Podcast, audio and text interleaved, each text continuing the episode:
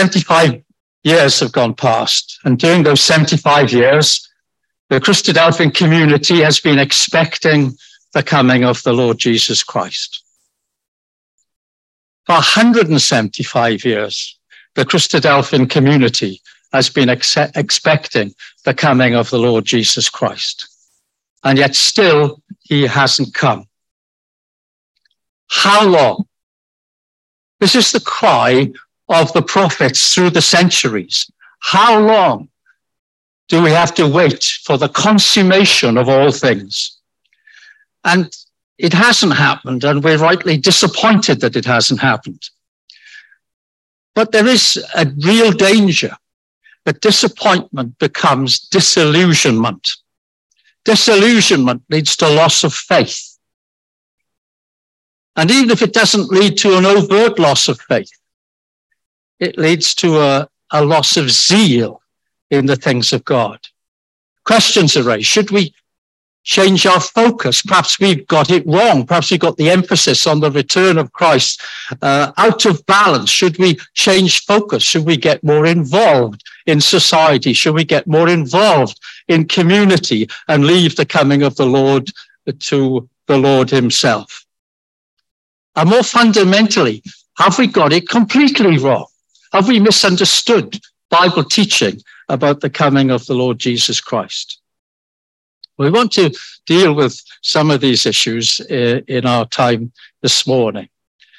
But before I do, there is something looming in the background about the coming of the Lord Jesus Christ. There is something, as it were, a cloud waiting to block out the sun. And that is our own mortality for every one of the members of our community who have died in faith, for them, in effect, the time of waiting is over. The Lord Jesus Christ is the next waking moment. And when we think, well, how long do we have to wait? Brothers and sisters, young people, friends, we don't know how long we have to wait. For us personally, before that end comes.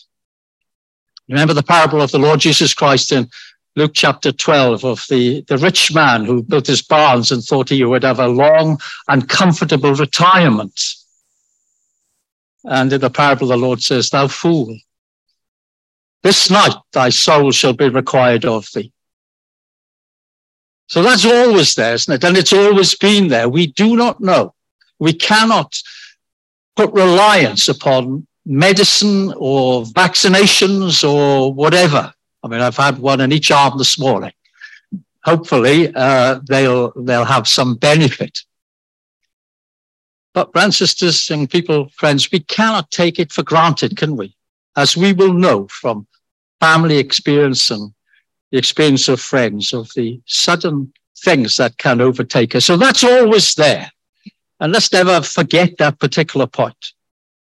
But what I want to do is, is to uh, take you through some of the incidents where the end of an age is described in scripture and see certain principles which come out when we consider what happened at the end of an age. It's the end of an epoch. So the Bible describes for us different eras, different historical periods that come to an end with the judgment of the Lord. And you recognize uh, the days of Noah, the days of Lot, the, the Canaanites that were displaced by the entry of the children of Israel under Joshua into the land of promise, the Babylonian invasion of Judah and the destruction of Jerusalem and the temple in 586 BC. And we just read about it in Luke chapter 21, the end of the commonwealth of, of Judah in the time of the first century when the Romans came, uh, besieged Jerusalem and destroyed it and destroyed the second temple. These are end of epoch events in scripture. If you're not familiar with each one, uh, it'd be very exciting to, to read uh, and, and learn.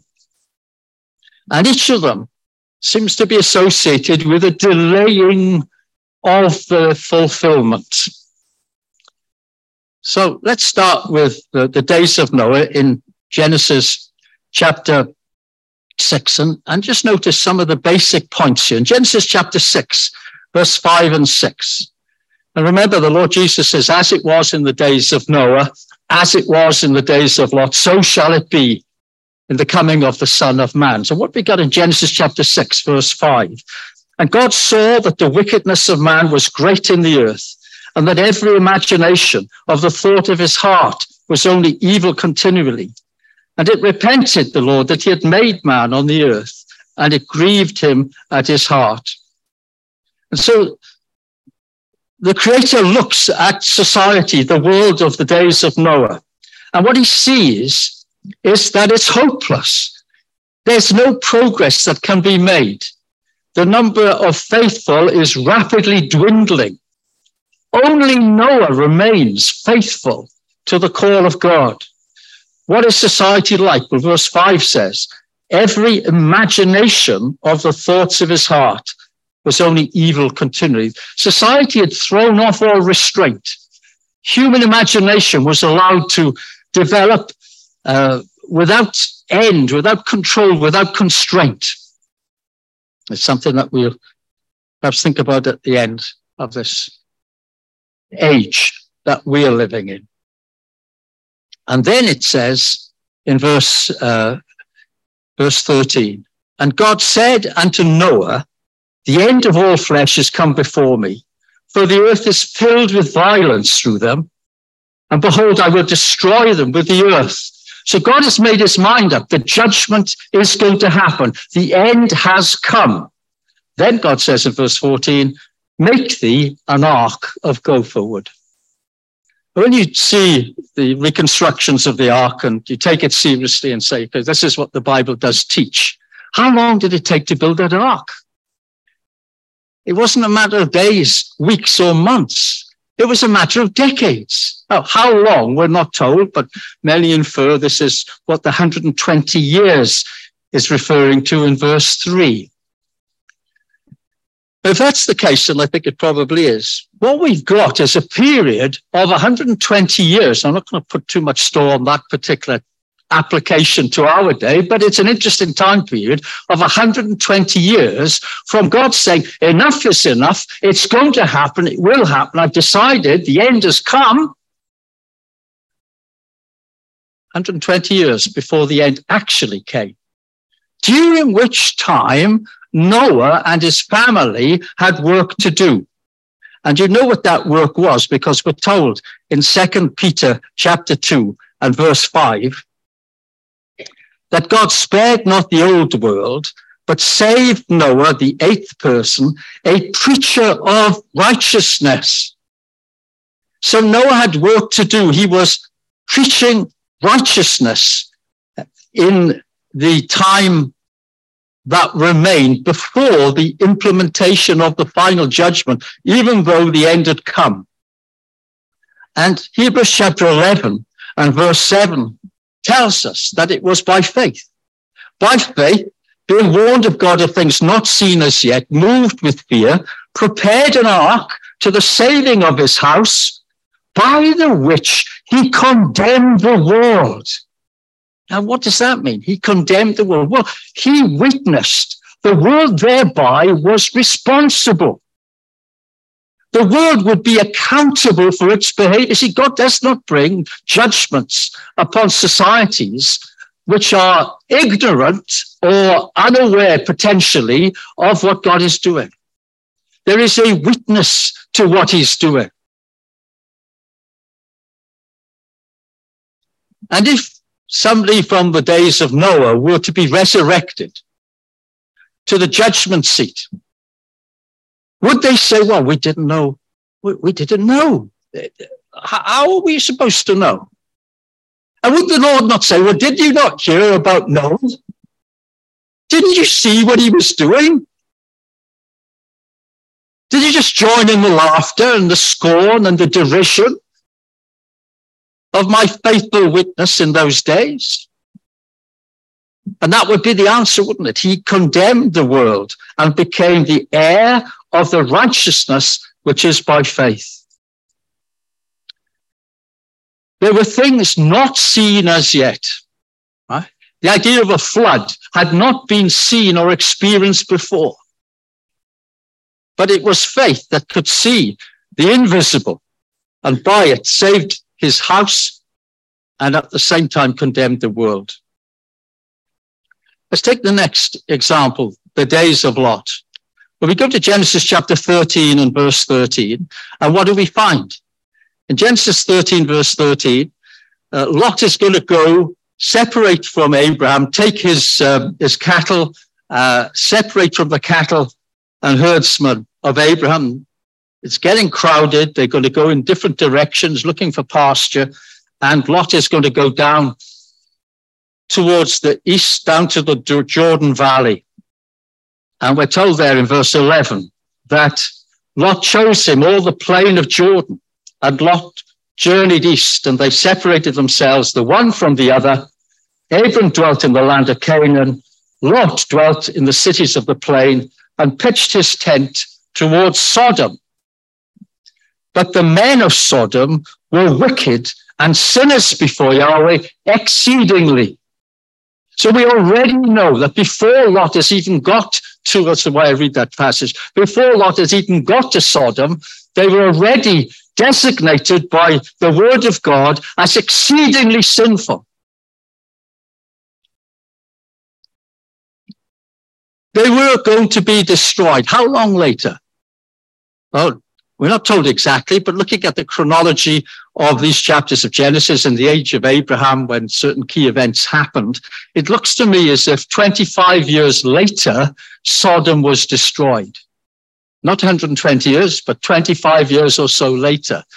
Uh, it's not, not definite, but that's an estimate.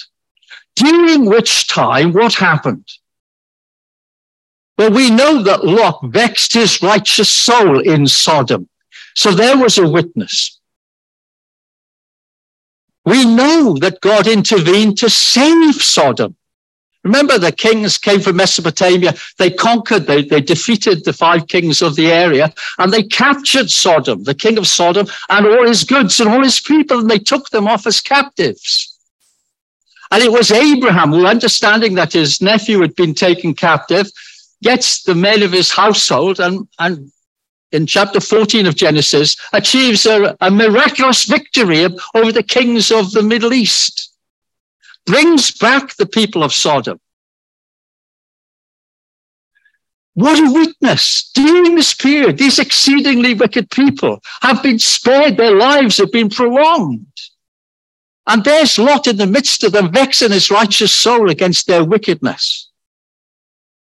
And it's only after that that the judgment come. And even then, Lot's wife so foolishly hankers after the society of Sodom rather than becoming a stranger and pilgrim as she should have been with Lot and then with Abraham. Let's go to Genesis chapter 15 and verse 16 and look at that iniquity of the Amorites that is mentioned there. So in Genesis chapter 15, Abram is told that, you know, the kingdom's not going to come for at least 400 years, isn't he? he's told that he is going to, uh, he's going to die. Uh, in, he's going to uh, go into a deep sleep. And then he's told, verse 13, he says unto Abram, Know of a surety that thy seed shall be a stranger in the land that is not theirs, and shall serve them and they shall afflict them 400 years. So that's an awful long time for Abram to think, well, I'm going to, I'm going to die. I'm going to sleep in the. I believe in resurrection. I believe the dead will be raised. That's why I was willing to offer up my son when the Lord asked me to offer up my son. David would say, I believe that, but it's not going to happen straight away. There's at least 400 years. And also that nation whom they shall serve will I judge, and afterward shall they come out with great substance. And thou shalt go into thy fathers in peace. Thou shalt be buried in a good old age, but in the fourth generation they shall come hither again, for the iniquity of the Amorites is not yet full. Notice God looked at Canaanite society, the, the, people of Sodom and Gomorrah, were part of that society, maybe already had reached that end point. But 400 years later, that society would fill up the measure. You think, well, that's a long time. And of course, what it's saying is that as generations go by, the inheritance of a mindset, the inheritance, a legacy of the previous generation lives on. And each generation has an opportunity to assess, turn away, or go forward with it. And the Canaanites had decided they would go forward, making it more and more evil in the sight of God. Now you think how the society we live in is unrecognizable, isn't it, from a society of 175 years ago in 1848 and uh, Brother Thomas wrote Elpis Israel. Unrecognizable. It's unrecognizable from 75 years ago. Each generation has an opportunity to say, that was terrible. Let's, let's change course. But it's not happening, is it?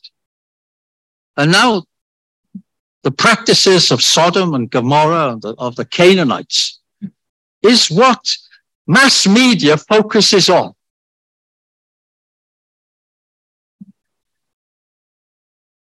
But even then, 400 years later, I mean, it's like, you know, saying, do you remember when the Ottomans uh, came to power 400 years ago? Do you remember the Protestant Reformation? No, I don't remember it. I wasn't there. it's a long time. But 400 years later, there was a harlot in Jericho who thought, Yahweh, He is the God of heaven above and of earth beneath. Will He save me? When you enter the land, will you save me? And the grace of God says, Yes, I will. And that woman became great great great grandmother of the Lord Jesus Christ.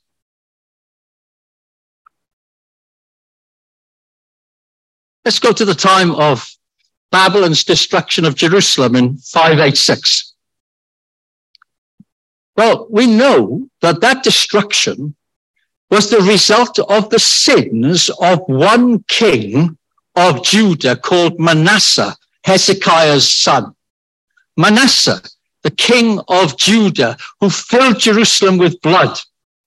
Manasseh, the dreadful king, son of Hezekiah. And we're told in 2 Kings 23, 26, 2 Kings 24, 3, Jeremiah 15, verse 4, that the destruction of Jerusalem was certain because of the sins of Manasseh. But if you take the middle of his reign and you say, well, how long after his death did Jerusalem get destroyed? It was about 77 years. Judgment was fixed, but the period of implementation waited. And the amazing thing is that Manasseh himself was converted. Manasseh himself repented of his sins, which would bring the downfall of a nation. What an amazing thing that is.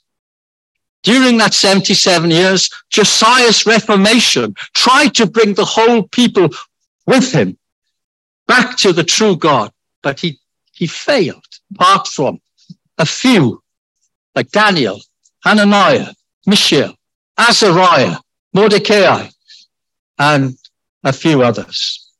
So it was only a few ever who were sensible enough and who had the faith to turn to God. And if we go to Ezekiel chapter 12, you see there the spirit of the age, the spirit which says, well, I think we got it all wrong. I think we should rethink the whole business. I think we can't go with the old interpretations. Scripture, well, I'm not that keen to look at scripture anymore. I, I think it's out of date. Um, let's try a different approach. Well, let's have a look what they said in Ezekiel's day. Ezekiel chapter 12, verse 21. And the word of Yahweh came unto me, saying, Son of man, what is that proverb that ye have in the land of Israel, saying, The days are prolonged and every vision faileth. Tell them, therefore, thus saith the Lord God, I will make this proverb to cease, and they shall no more use it as a proverb in Israel. But say unto them, the days are at hand, and the effect of every vision. For there shall be no more any vain vision, nor flattering divination within the house of Israel. For I am the Lord, I will speak, and the word that I shall speak shall come to pass. It shall be no more prolonged. For in your days, O rebellious house, will I say the word, and will perform it, saith the Lord God.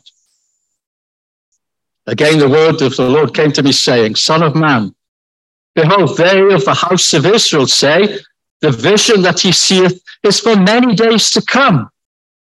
And he prophesieth of the times that are far off. Therefore, saying to them, Thus saith the Lord God, There shall none of my words be prolonged any more, but the word that I have spoken shall be done, saith the Lord God. Now, what this is telling us is that there is the possibility of a mindset when we get to the end of an age. Now, the end of the age was only a matter of months away. You'd, you'd think about it in months, not years. And you had prophets like Jeremiah and Ezekiel speaking the word of the Lord, whose prophecies were coming through before their eyes. And the point being, even if we did know the date, would it make any difference? You see, there was uh, there was a proverb going round. Prophecies, they're either for such a long way off or well, they don't come true. Right? We can't trust them. It, you know, it's it, they're in the, they're in the mind of the uh, the imagination of the reader. They're not objective. They're not they're not about the real world. And then verse 24 is telling us, and actually there were other prophecies, false prophecies. And we know what happens in the days of Jeremiah and Ezekiel, what those false prophecies were. They were saying, don't worry, you're fine as you are. God will accept you. Just come as you are, stay as you are, that's fine. It's not, you know, oh, Jeremiah is telling you you've got a, a fatal disease of spiritual sickness. Don't listen to him. Put him in the pit, shut him up. I've got a lovely placebo here for you. Spiritual placebo, make you feel great. Take you out of it. You know, you rise above it, don't worry. And of course, they were overthrown. They were overthrown with a terrible destruction when the Babylonians did come, despite God's warnings, despite the fact that Jeremiah says to Zedekiah, just go out. He'll keep you safe in Babylon. Yeah, you'll be a prisoner, but you won't have this terrible destruction. Can't. Peer pressure. It's too much. I, I, I don't want to look silly in front of my mates. And his end was dreadful. AD 70. Well, the Lord Jesus Christ himself spoke about the destruction that was coming on Jerusalem. And just as in other eras, the Lord refers to a period of filling up the iniquity of the city. He says to them in Matthew chapter 23 and verse 36, he says, Verily I say unto you, all these things shall come upon this generation. O Jerusalem, Jerusalem, thou that killest the prophets and stonest them which are sent unto thee, how often would I have gathered thy children together, even as a hen gathers her chickens under her wings, and he would not? Behold, your house is left unto you desolate. Christ I to you, ye shall not see me henceforth till ye see, blessed is he that cometh in the name of the Lord. Filling up then the measure of your fathers the Lord Jesus. How often did the Lord reach out to them? But the problem was that end didn't come. They crucified Messiah just as it said they would in Daniel chapter 9. And then Daniel chapter 9 says, and then destruction's going to come, but it didn't come. It didn't come. They crucified the Messiah for three and a half years. The gospel was preached, confirming the covenant to Jerusalem. And the judgment didn't come. Ten years later, it still hadn't come. 20 years later, it still hadn't come. 30 years later, it still hadn't come. That generation was dying out. And that's where Second Peter comes in to help us understand the mindset of the people at that time. Second Peter chapter 3. And this is what Peter tells us, look, in verse 9. The Lord is not slack concerning his promise.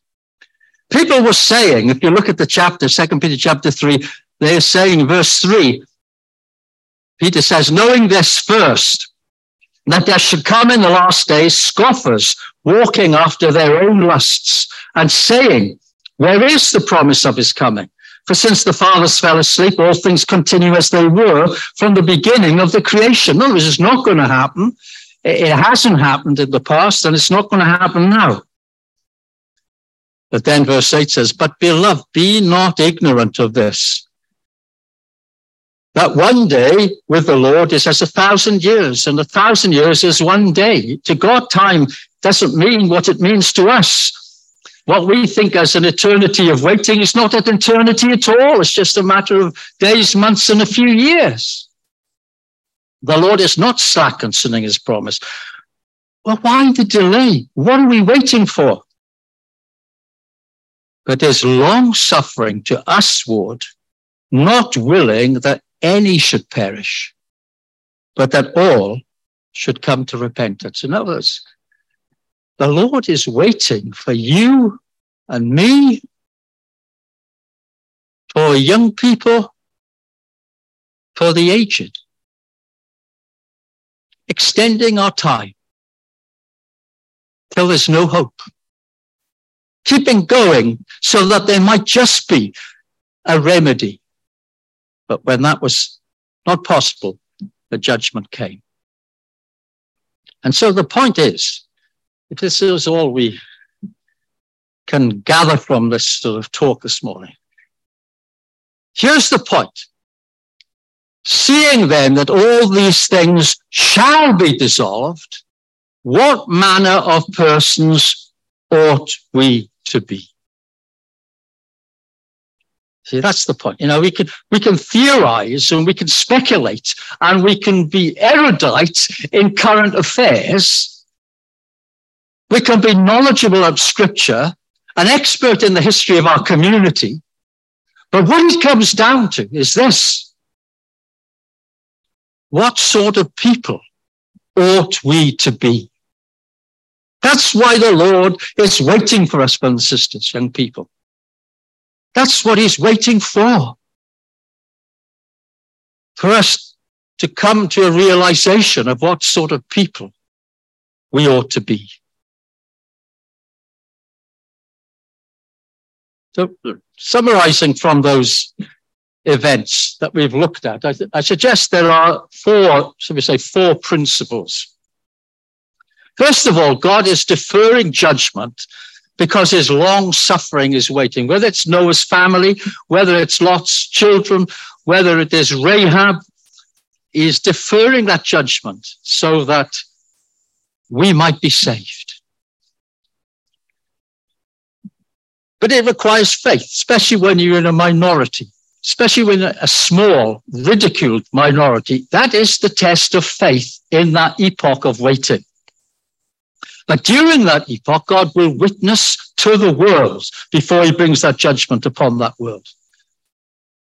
And he is, in fact, allowing time for that iniquity to come to the full, for the world to be accountable in the fullest sense for the way it has taken the creation of God.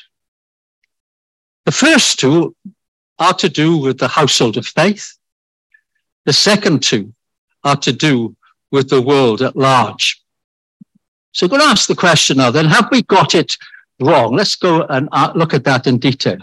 Was Jesus never going to come, but always about to come? Uh, you know, are, are we misunderstood? Uh, is our focus in Israel wrong? Are, are we being um, prejudiced and biased towards the Jews? But actually, that's not the way. Well, there is a doctrine called supersessionism, which is the main Christian doctrine through the centuries, which says that we have got it wrong. It's not the Jews anymore at all. The church has taken over from the Jews as the covenant people of God. And this was an idea which wasn't taught in the New Testament, although people sometimes quote the Apostle Paul as if he supported that. It was a, a, a, a theology which evolved hundreds of years after the preaching of the gospel by the Lord Jesus Christ. You can go to the history. Gibbon describes it famously in the decline and fall of the Roman Empire. I've got many quotes you can have to look at how this doctrine evolved. First of all, they took it seriously.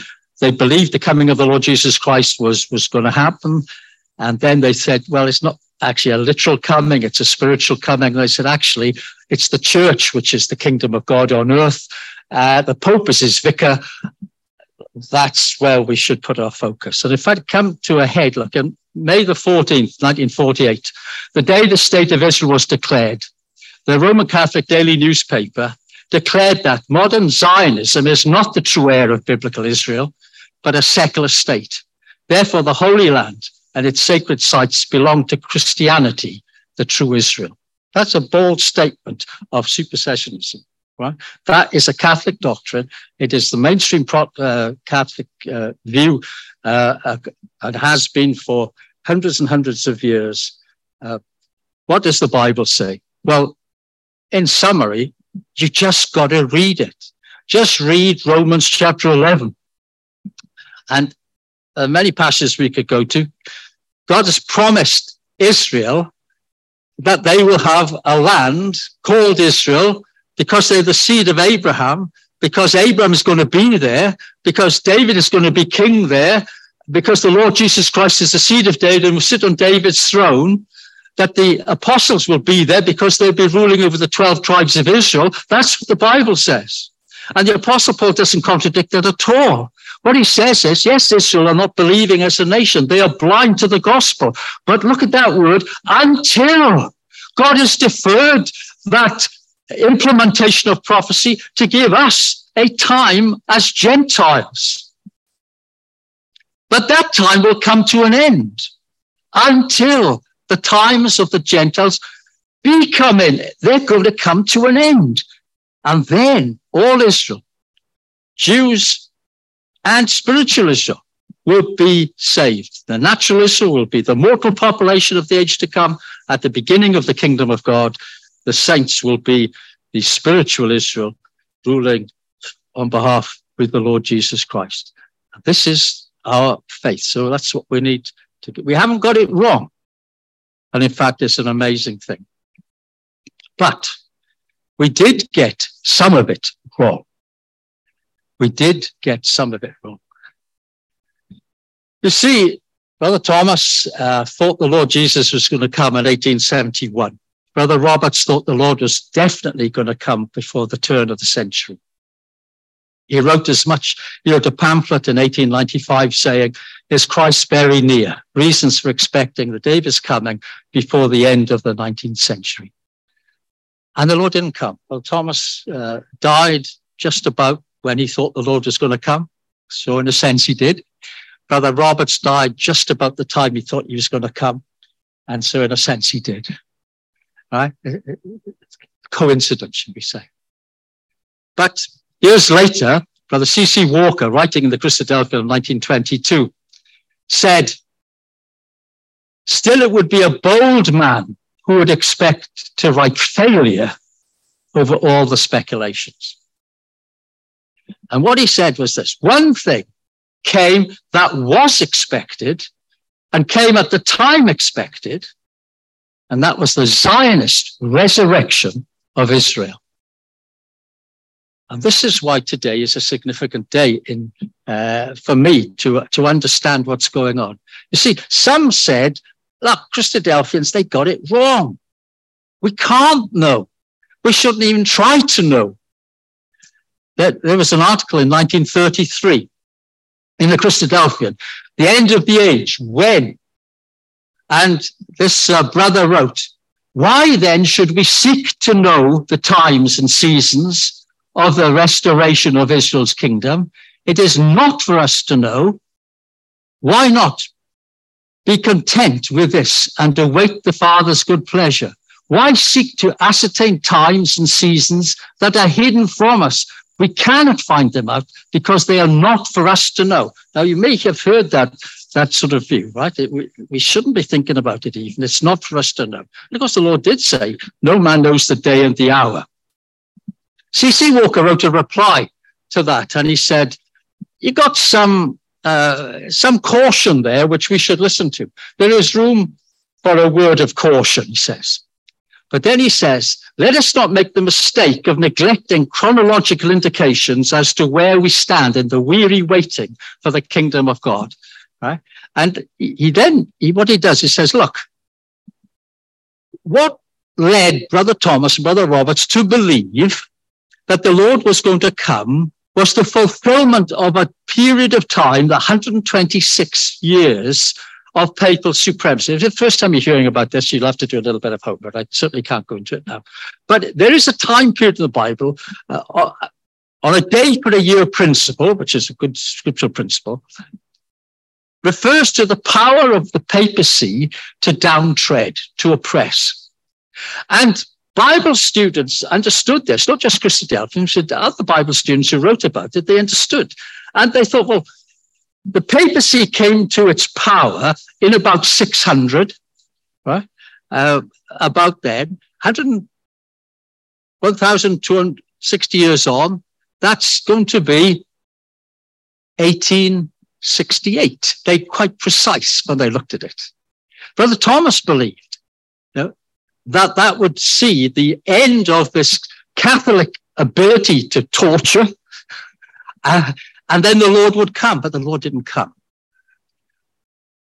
But the time period's gone. There was another time period of 120 years. And, and Brother Thomas, Brother Roberts thought, well, they'll start in the same place. So go on 30 years. That'll take us to the end of the century. Surely the Lord will have come by then. But what Brother C.C. Walker says, no, he didn't come. But what did happen is of huge significance. When Brother Thomas was writing about the, uh, the fulfillment of, of Bible prophecy, he said, the time will soon come, he says, when there will be Jews in the land and prosperity and peace. There weren't any Jews in the land, not to speak of, really. But he said, they're going to return. They're going to return in unbelief. They're going to return as agriculturalists. They're going to return. He hadn't seen it.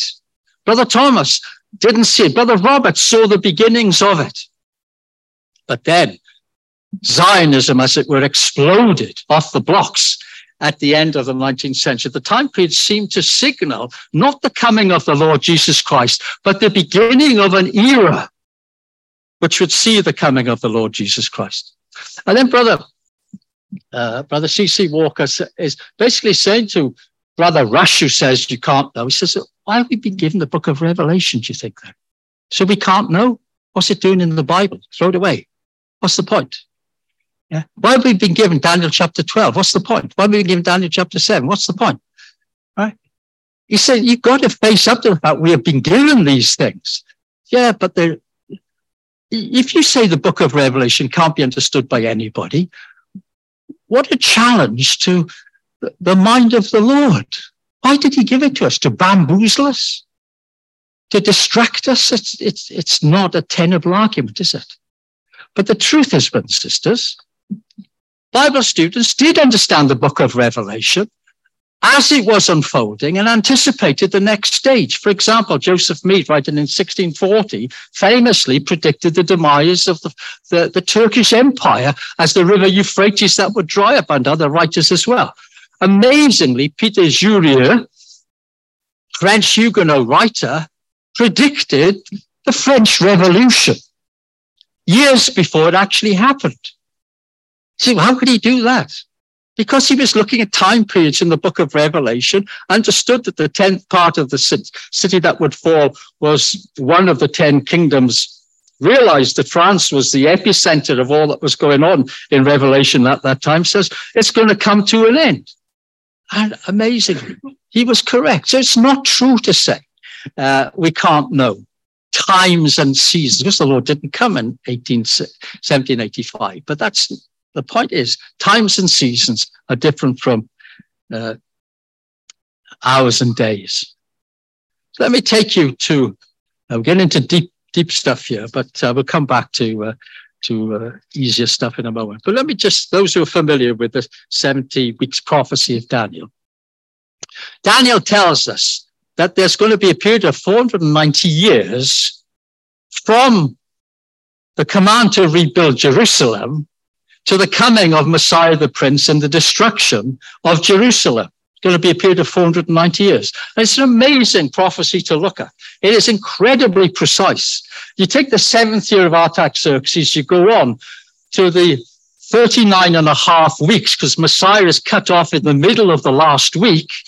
You come to AD 30 for the date of the crucifixion. You go to Wikipedia and ask what's the best date for the crucifixion that scholars, you come to AD 30. It is an amazing prophecy. Written way before, hundreds of years before it happened. You couldn't fix that. That's what happens. Now, Daniel chapter 9 says this that once Messiah is cut off, and on the wing of abominations shall come one who makes desolate. In other words, destruction of Jerusalem was going to happen. Does it say the next day is going to happen? And you see, this was the problem for the people that Second Peter is referring to. It didn't happen straight away. But it doesn't say it would happen straight away. It was just the expectation. It was the the zeal, shall we say, of wanting these things to hurry along. So the brethren, 175 years ago and, and since, have been poring over these dates. Could we know what era we're in? There are all these periods of time which have been written about. Are they there just uh, to intrigue us, but not to be useful? Or are they in some way helpful in understanding the era in which we live.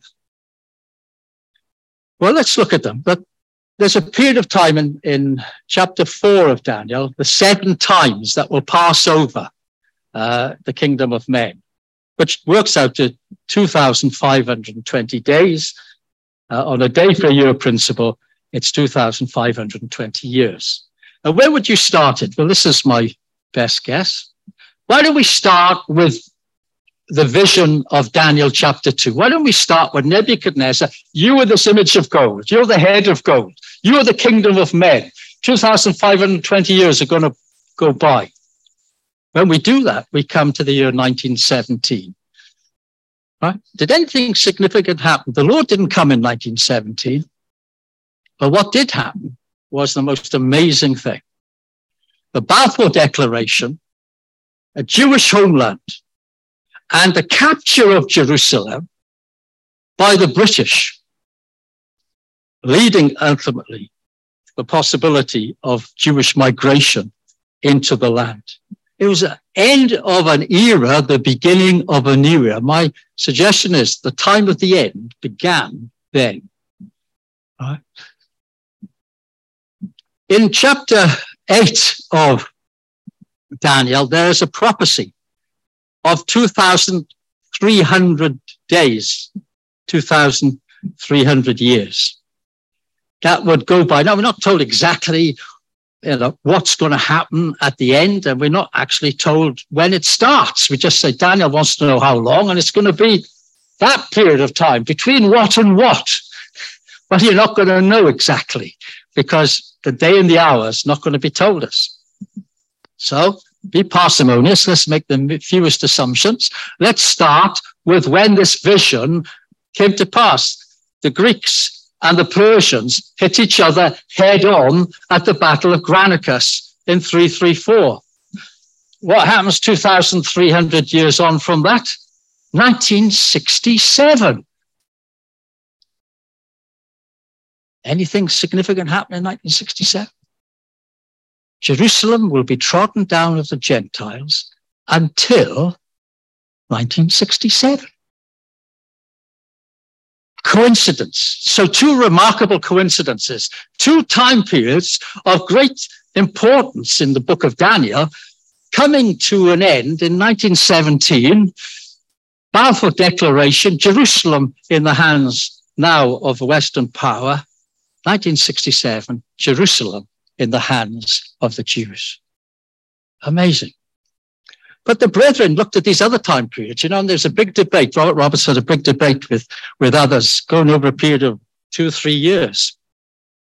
When some thought, no, these dates are related to Muslim times, not Catholic times. And the thing is, of course, that the Muslims came to power at the time the Catholics came to power, right? They're contemporary, right? Uh, the Hegira was uh, 622, wasn't it? 622. Uh, and, and that's when the papacy became, uh, building on the uh, uh, decree of Phocas, became the supreme power.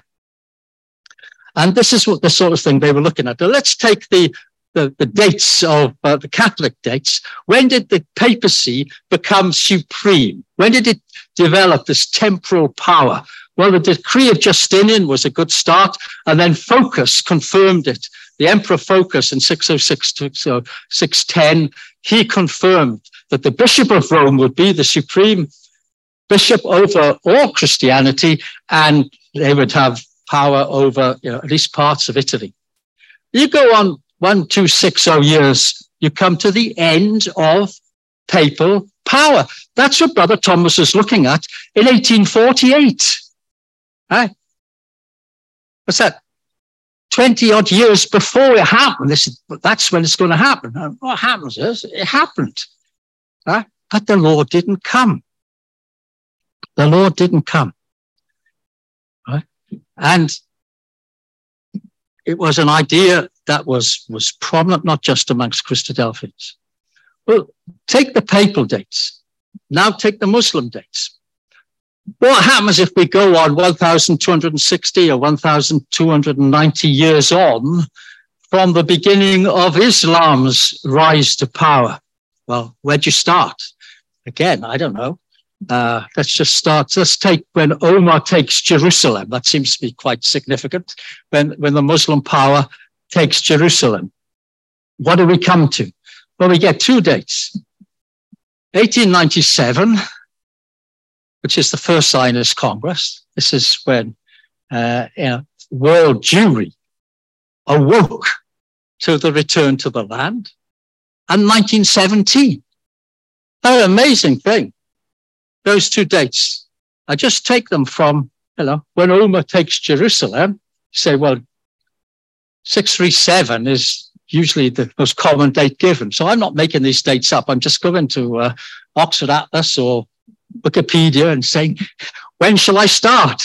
Well, you want a good significant date? It'll take you to 1917 and 1897. What about the 1290? I don't know what it means. Well, you can try it every way. But if you take it from the time when uh, Muhammad himself was prophesying, what you come to? You come to the future of Palestine. And strangest of all, the third date, 1335, which no one seems to know what it's about, was the date when Jerusalem fell to the British, was the date, the year of the Balfour Declaration. That year in 1917, which you get to by these different routes, when the King of the South pushed the King of the North out of the Middle East, happens just to be 1335. Well, I, I know it's mind blowing, isn't it? So, what are you going to make of that? All I would make of this is there's not a time period in the Bible that is yet to be fulfilled. There's not one that doesn't have a wonderful endpoint in terms of the significance of God's dealings with Israel. That's what I would make of it. So I'm not waiting for the next time period to come to pass, as Brother Thomas was. You know, he was saying, look, the the the 18, the, the 1260, that's going to be in 20 odd years' time. And then I'm hoping that the 1290 will see the kingdom. And the 1335, which actually takes you to 1945 and, you know, the Holocaust and all that terrible uh, force that pushed the Jews back to the land. Uh, certainly the Lord had come by then. And of course, everybody who's got any sense will want that to be true, for the Lord to come sooner rather than later. So when we look back, we don't scorn our brethren. We don't say, well, they got it wrong. We say, they got it wrong for the best of intentions and for the best spirit. They got it wrong because they wanted the Lord Jesus to come now. And they couldn't see it going on and on.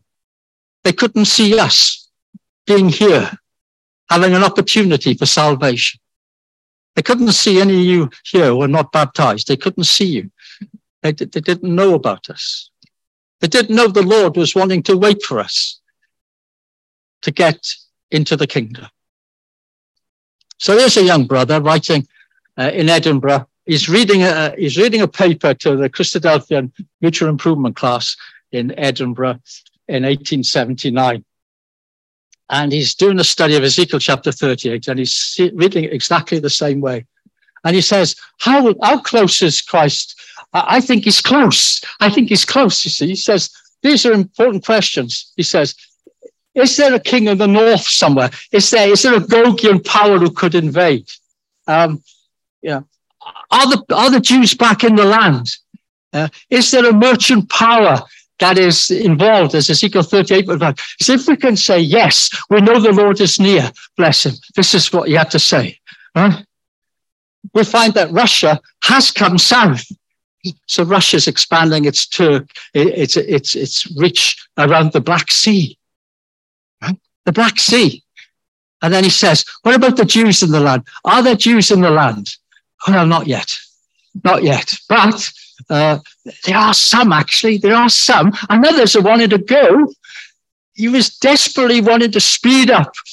Zionism hadn't happened yet. Look, this is 1879 he's, he's, he's grasping at straws, you might think, but it became, I can't say a flood of straws, but it, you know, in a few years' time, it was going to be that. And then he says, well, what about this merchant power of Tarshish? Is there one? Not yet. Not yet, but there soon will be. You see, the anticipation, the eagerness, this young brother wanted the Lord to come so much. He was reading the newspapers and thinking, I think it's going to happen any moment. Then would you criticize that or would you say, what a wonderful spirit? What a wonderful spirit. You criticize brothers and sisters who look at the newspaper and say, look, I think that's a sign of the times. Say, ah, no. Why, why are they so keen? Because they want the Lord to come. Because this is our hope. This is our salvation. See, what the brethren of that age didn't realize that the river Euphrates hadn't dried up. And Brother Thomas thought that some defeats that the Turkish had in 1820 were sufficient to say we started to dry up. But look at the dates when Turkey did actually dry up. Algeria came, went in Brother Thomas's day. Tunisia didn't go until after Brother Thomas has, fallen asleep. Libya till after Brother Roberts has fallen asleep, and so on. It's really 1917, which is the watershed moment to say that the Turkish Empire started to dry up. Right? So, so where are we? Where are we? Let's just take stock. It is possible to know the times and seasons. Right? The historical view of Revelation has been vindicated. And those time periods have got striking endpoints. The river Euphrates has dried up. Now, Nigel will say not completely, because you know, he's written a very interesting article on that. Uh, uh, but, you know, the Turkish Empire has really been pushed out of that Middle East, allowing opportunity for new kingdoms to emerge in the Middle East, particularly Israel. The Jews have returned in unbelief, as we thought they would. The West Bank, the mountains of Israel, Ezekiel 38 says, are being colonized. Jerusalem, as Zechariah 12 says, is a burdensome stone. And Brother Thomas's day, Jerusalem was a, was a backwater. Nobody took much interest in it. It was a, it was a malaria swamp. It was a typhoid sewer. It was a dreadful place to visit. Look at it now. Jerusalem, the burdensome stone. There is now a spoil in the Middle East worth having beyond Jaffa oranges, right? There is a spoil. The coasts of Palestine and Lebanon are pricking buyers, Hezbollah and Hamas.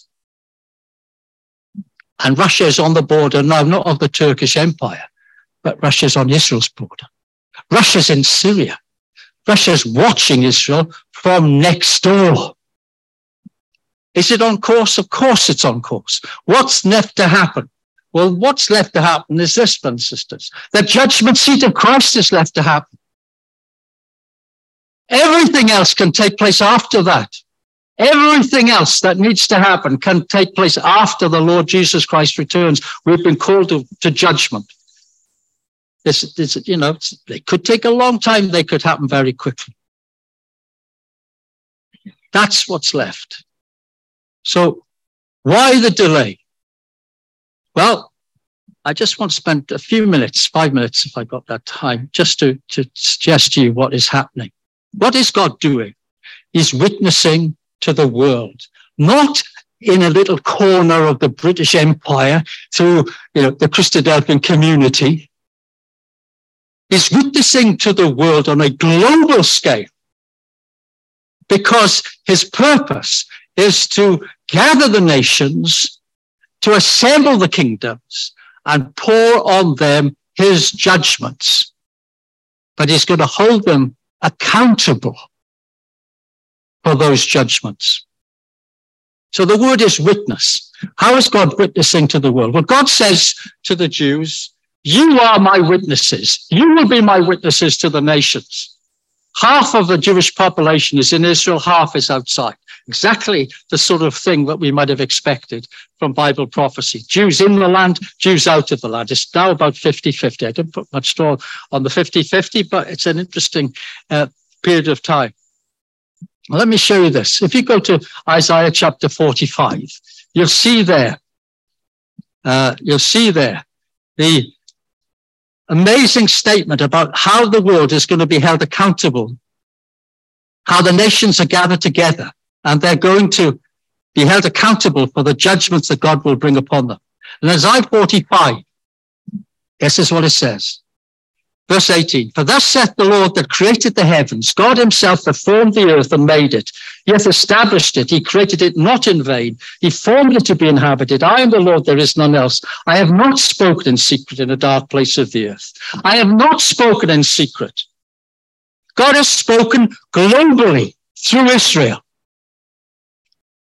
Right? Verse 20, assemble yourselves, come, draw near. And so God sets out certain principles, and this is what they are. First of all, He is the creator, right? He has put this environmental world together. He has not spoken and speak it. He's spoken it ahead of time. He's going to assemble all nations. They're going to say, you didn't say it. An archaeologist, oh, yes, he did. They're going to say, it's not fair. He says, what do you mean by justice? The world is racked with this question and said, what is justice? What is righteous? And it's going to be global. Let me very quickly, sorry, I've got a race through. Well, first of all, creation. Evolution was just being of developed when Brother Thomas was publishing Elpis Israel. The world now has thought that it's evolved. Time has gone on, and now science is saying, actually, it's too complicated. Darwinism doesn't cut it. We can't explain it.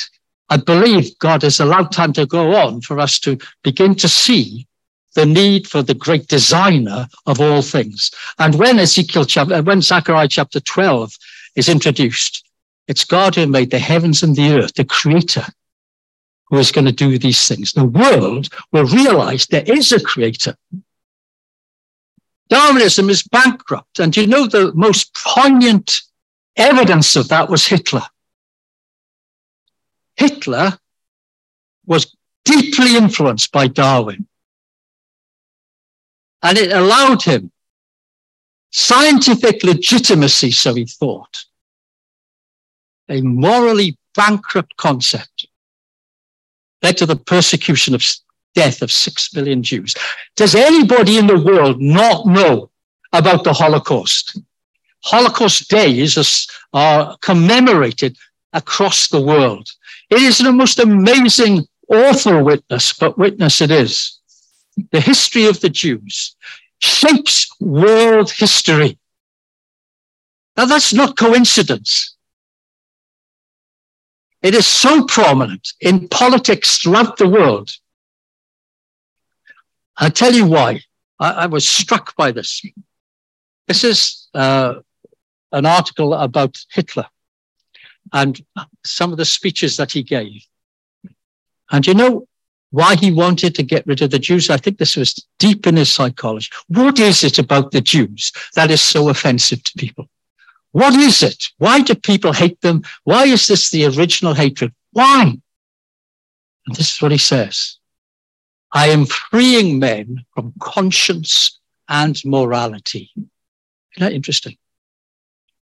He blames the Jews for conscience. Why? Because it's through the word of God that these things have come to hold us accountable. And he says, there is no such thing as truth, either in the moral or in the scientific sense. Now, Hitler was postmodern, okay? Isn't that amazing though? Why do people hate the Jews? Because the word of God was given to them to share across the world. And it is that that the world will be held accountable for. God has spoken and men said, no, no, no. There is no creator. He has no purpose. There will be no kingdom. And the Jews, if there is going to be a kingdom, the Jews going to have nothing to do with it. God will hold the world accountable. And so the Bible has been the witness. Look, we know about the Balfour Declaration. Amazing, right? This is Balfour's, uh, not Balfour, this is Weizmann's house in, in Tel Aviv where Ben used to work in the, in the institute there. And this is, this is his living room. And on that living room is a picture of a Welshman. I thought I'd put that up, right? I put, put a Welshman. Not a, not a very, not an upstanding man, actually, but a Welshman of this. And this is what Weizmann says of the Welsh. Welsh children learned long chapters of the Bible by heart and usually knew the geography of Israel better than they knew their own. Right? If only that were true now. Teachers, you know, get on the case. This is what um, Alderman says in Jewish God. The Balfour Declaration was born out of religious sentiment. Arthur Balfour was a Christian mystic who believed that the Almighty had chosen him to be an instrument of the divine will. Isn't that amazing? The history of our modern world is shaped by God's own word in the minds of people who understood that that's what it was for, for them to take forward. What an amazing hand of God. And this is what Lloyd George said. He said, it was undoubtedly inspired by natural sympathy, admiration, and also by the fact that you must remember we had been trained even more in Hebrew history than in the history of our own country.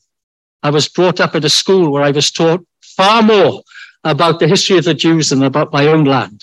Five days a week in the day school, and then on Sundays, we were thoroughly versed in the history of the Hebrews. So it is true that Christian Zionism brought about the Balfour Declaration. Now, some say that's, you know, you're fulfilling it. It's self-fulfilled prophecy. Wow, if you think people could just do that on their own because they believed it was a good idea, uh, you, you, got some thinking to do. So let me just take you to a few concepts now. All nations will be gathered together. Well, we're familiar, aren't we, with the drama of the United Nations. In 2000, with Ehud Barak, uh, quoting scripture to the assembled nations of the world. Brother Thomas would not have imagined that that could be possible. He quotes Micah. He quotes Jeremiah. He quotes the same passages we quote. The prime minister of Israel speaking to all the world. And God says, I'm going to hold you accountable because I've made them my witnesses. We've seen in 2012, the Prime Minister of Israel warning against Iran. Ezekiel 38. And this past few weeks, look, he's holding a map of the king of the South Territory. He's holding up a map of Sheba and Dedan and the merchants of Tarshish. That's what he's holding up to the world. The world will be without excuse when these things happen. They hate Israel. There's a special rapporteur in the United Nations for truth and justice. Truth and justice.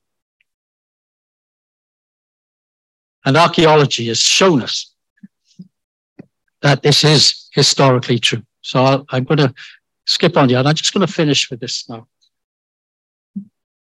One of the archaeological finds I think is the most, not, not often publicized, but one which is quite amazing. And when we went, when we went to uh, with Brother Lane, Sister Kathleen, uh, and we went to the synagogue and he showed us where, digging under the floor of the synagogue, they found a scroll.